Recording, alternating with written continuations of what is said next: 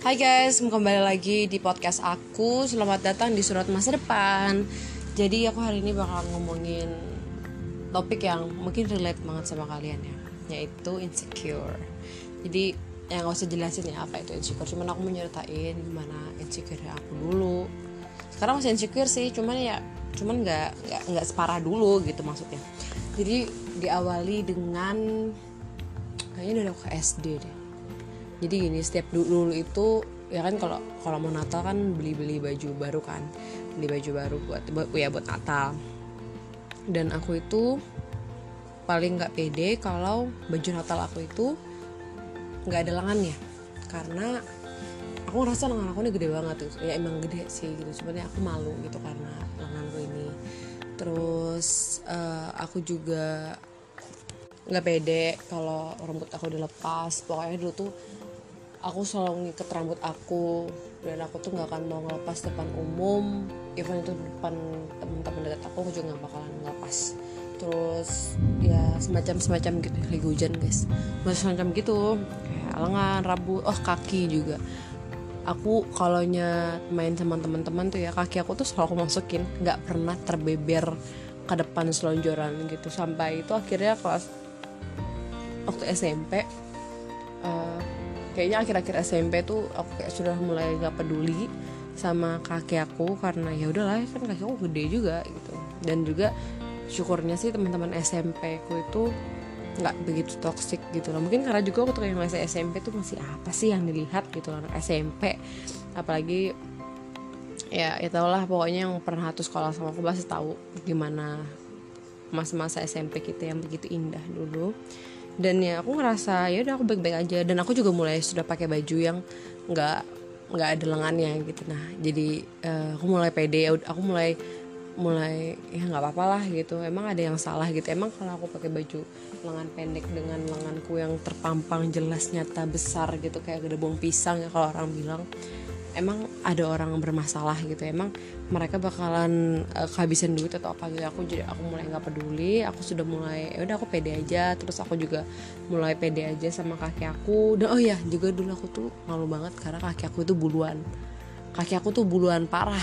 Mungkin kalian juga parah ya. Cuman uh, kalau kalau teman-teman aku yang muslim itu kan mereka kan pakai baju panjang. At least uh, mereka pakai intinya menutupi kaki lah. Jadi kaki mereka yang berbulu itu tidak kelihatan. Sedangkan aku dulu itu kan aku TK SMP sampai SMP itu aku roknya selalu pendek.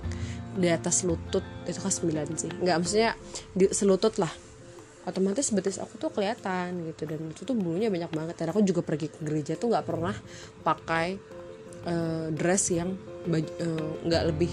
Maksudnya nggak pernah pakai dress yang sampai ini mata kaki ujung dressnya tuh pasti selalu di atas lutut atau at least di lutut gitu. Jadi kaki aku tuh selalu terpampang sudah gede banyak bulu tuh kayak kaki cowok tau gak sih? Sampai akhirnya aku kelas aku naiklah ke satu SMA nah di kelas satu SMA tuh ya udah aku mulai mulai melihat kehidupan yang baru. Kaget sih jujur aku kaget aku masuk SMA aku bener-bener karena kan aku dari kelas aku 11 tahun di sekolah swasta di sekolah katolik ya kalau kalian pernah sekolah di sekolah-sekolahan kayak gitu atau sekolah-sekolah swasta kan pasti tahu kan gimana rasanya dikekang. Bukan dikekang sih mesti disayangin cuman ya gitulah. Dan aku ngerasa wow it's a new world. Jadi aku ngerasa aku bisa ngelakuin apa aja di sini. Dan yang pertama kali aku lakukan adalah aku mencukur bulu kaki aku jadi gini awalnya tuh waktu kelas satu SMA tuh masih semester semester awal kelas satu ke kelas 10 semester 1 tuh aku masih kayak yang wah gue pede nih. Jadi waktu itu ada acara Idul Adha bukan pokoknya mau menjelang ke sana ya kan. Terus uh, mau ada makan-makan bareng kami kan terus sapi dipotong di sekolah bagi-bagi gitu kan. Nah aku kan kami kan disuruh pakai baju bebas. Nah aku pakai rok di bawah lutut. Cuman betis aku tuh masih kelihatan jelas. Terus ada nih satu cowok temen aku dia bilang gini ih pedenya ikam pakai rok segitu. Eh, enggak nanti kita Indonesia nanya ih kamu pede banget ya pakai rok segitu gitu. Bulu betis kamu banyak banget kakinya gede lagi. Waduh. Dan ngomongnya tuh bukan yang kayak gini lilin kakimu kok gede banget bulunya banyak lagi. Kan itu kan ngomong ke aku aja kan. Enggak woi. Terang-terangan kayak bahkan jarak kami tuh nggak deket. Jarak kami tuh lebih dari 3 meter kalau nggak salah tuh. Tapi di depan kelas masih. Dia bilang gitu kaki kamu gede banget dengan bulunya yang banyak. Bukan kayak cewek anjir. Aku langsung kayak ngerasa oh my god. Senista itu kak aku dan mulai lah. Aku mulai memikirkan. Aku bilang nih ke sahabat aku kan eh kayaknya aku mesti nyukur bulu kaki deh. Hah emang kenapa? Lin bilang gitu. Enggak soalnya aku digini-gini aku ceritakan. Terus ya udah deh aku mulai mencukur bulu kaki aku dan aku mulai pede dong narik-narik rok sampai ke atas. Jadi ya udahlah situ sudah mulai nggak ada yang membicarakan tentang bulu kaki aku. Tetapi masih banyak yang membicarakan tentang betapa besarnya kaki aku ini. Walaupun karena semenjak ini kan uh, setelah aku sudah kelas uh, sekarang ini aku sudah mulai bisa speak up aku sudah mulai bisa bilang ke teman-teman aku kalau omongan kalian kayak gitu tuh nggak baik. Jadi mereka tuh kalau nya body shamingin aku ya masih ada kayak misalnya bilang gini ini kakimu kaki kaki kamu gede banget. Terus dia di ujungnya gini kasih dong ke aku aku juga pingin kakinya gede. Itu kalau itu kayaknya kalau aku tuh sempet nggak pernah marah ya soal itu karena aku pernah marah tuh karena tentang tentang kaki kaki kaki aku yang gede gitu. Mungkin cuman bakalan kalian mata cuman bakalan sampai eh kaki kamu gede banget dan ya jujur aku sakit hati. Jadi buat temen-temen aku yang denger ini kalau kalian pernah ngomong kayak gitu sama aku ngomongin kaki aku yang gede banget aku sakit hati loh. Cuman ya udahlah ya kak. Nggak sakit hati banget sih cuman kesel aja. Kenapa emang kalau kaki aku gede? Hah? Kenapa? Ya apa sih aku kuat berarti kan. Nah terus ya udah aku sudah mulai ya gitu. Terus gini jadi dulu itu aku kan mau masuk paskib harus diet dong karena waktu itu aku sempat 70 kilo jadi aku diet. Uh, aku diet sama 8 bulan pokoknya di bulan Agustus udah berakhir lah. Karena kan sebenarnya diet aku tuh niatnya untuk ke bulan Agustus. Jadi aku dari 70 kilo ke 60 kilo. Dan badan aku waktu itu emang perfect banget eh perfect banget. Maksudnya nggak pokoknya eh, nggak uh, gede lah gitu lah. Normal kayak gitu lah. Dan ya nggak ada yang komen gitu paling adalah cewek-cewek yang kan biasa cewek uh.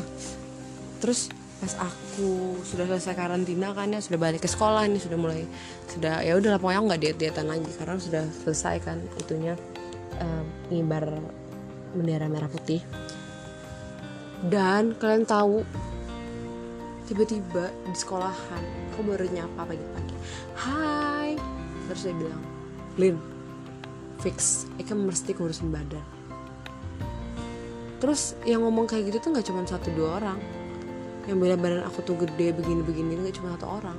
Bahkan dulu ya waktu aku di ya pokoknya adalah dia bilang gila pantatmu gede banget Lin. Sumpah emang kenapa? Kenapa emangnya? Dan yang ngomong gitu cowok loh. Jadi cowok-cowok yang lain pada ikut-ikutan ngomong. Dan yang bikin aku keselnya itu malah di, dicap ke aku gitu. Dan aku ngerasa emang kenapa? Gitu nah ini Tuhan kayak yang ngasih? Emang ada yang salah ya? Aku mempunyai bokong yang besar. Emang ada yang salah gitu? Aku rasa kayak yang dan itu tuh malah buat aku makin insecure. Insecure banget. Dan sudah lah ya kan. Aku gendut badan aku besar. Nggak besar banget sih. Maksudnya mereka aja yang lebih ngomongin aku besar. Terus kaki aku gede banyak bulunya. Terus dikatain patat aku gede rambut aku nggak kan rambut aku smoothingnya nih. Dulu rambut aku bener-bener keribu nggak nggak nggak keribu sih. Bagus sih rambutnya cuman nggak rapi aja karena aku nggak bisa ngerawat. Intinya gitu aku nggak bisa ngerawat. Terus ya gitu sih gitu. kalau untuk masalah kulit kulit aku kan ten ya kan. Aku kurang begitu banyak sih dapat orang-orang yang kayak ngatain aku hitam hitam gitu. Nggak nggak tapi cuma ada sih dulu dulu dulu banget. Waktu SD dibilangin kok kamu hitam sih? Kak kamu nggak? hahaha ngeselin banget. Ngeselin banget. Cuman ya udahlah ya kan ya. Dan aku gila aku down banget tuh waktu itu. Berbulan-bulan. Aku down banget sampai kayak yang ih gila sih malas ke gereja. Malas ke gereja tuh karena aku tuh malas ketemu orang gitu.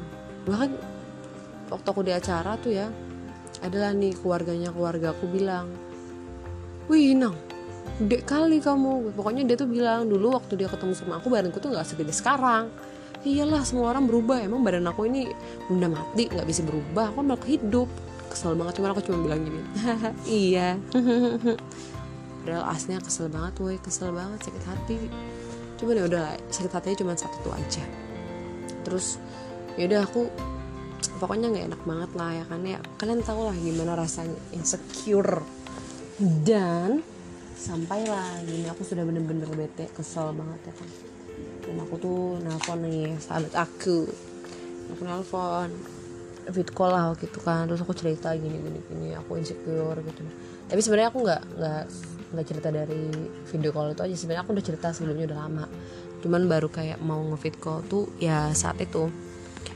Dan ya udah kamu cerita, cerita terus oh aku ngerasa kayak yang oh iya bener juga ya ngapain juga aku mikirin kata-kata mereka gitu. Nah setelah yang aku fit call itu ya mulailah aku mendapat pencerahan ya kan dari sahabat aku ini. Thank you sis.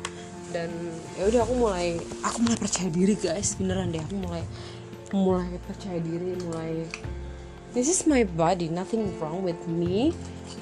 And ya udah gitu kan. Dan orang terserah kalian aja mau komentar gimana. Aku nggak peduli lagi sekarang.